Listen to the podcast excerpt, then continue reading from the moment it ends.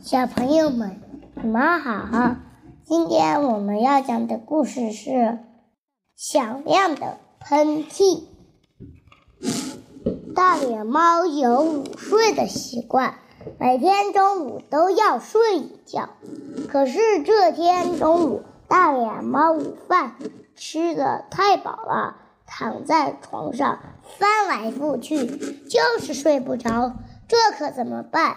没午睡，整个下午都会昏昏沉沉的呀！不行，我一定要睡着。大脸猫开始数数，从一数到一百，数到好几千后，终于大脸猫闭上了眼睛。啊切！突突然，窗外屋上传来一个响亮的喷嚏声。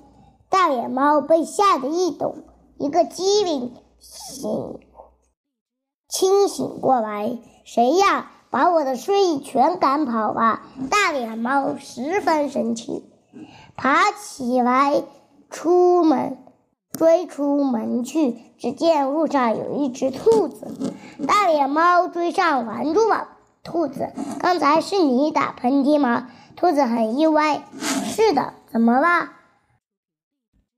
我本来今天中午就很难入睡，好不容易正要睡着，你一个喷嚏把我吵醒了，我睡不着了。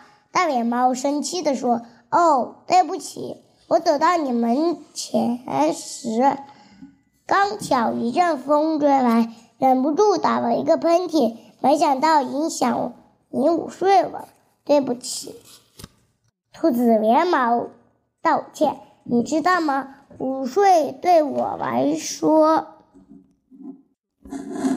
很重要。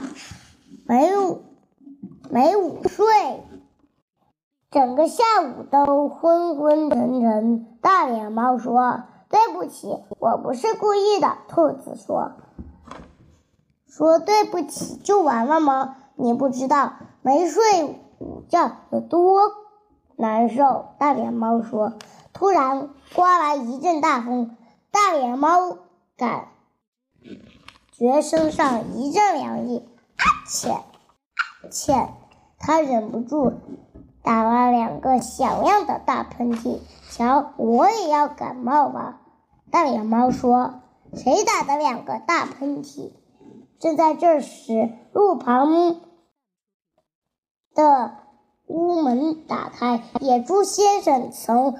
屋里走出来，好响的喷嚏！我刚睡着，就被吵醒了，是我打的。大脸猫不好意思地说：“昨天晚上上夜班没睡觉，整个人昏昏沉沉的，刚睡着就被你吵醒了。你这两个喷嚏的威力真大啊！”野猪先生说：“对不起，对不起。”大脸猫连忙道歉：“没关系，你又不是故意的。”野野猪先生说：“你们在路上谈论什么呀？外面风大，到我家来谈吧。”“不用，不用，谢谢您。”大脸猫满脸通红的，满脸通红。我们谈完了，我马上回家。大脸猫对兔子说：“刚才是我不对，请你原谅。”“没关系。”兔子说。你别感冒了，你你快回家去吧。大脸猫边往家跑边喊：“对不起了。”这个故事告诉我们，包容他人是一种美德。好了，小朋友们，今天的故事就讲到这里了，拜拜。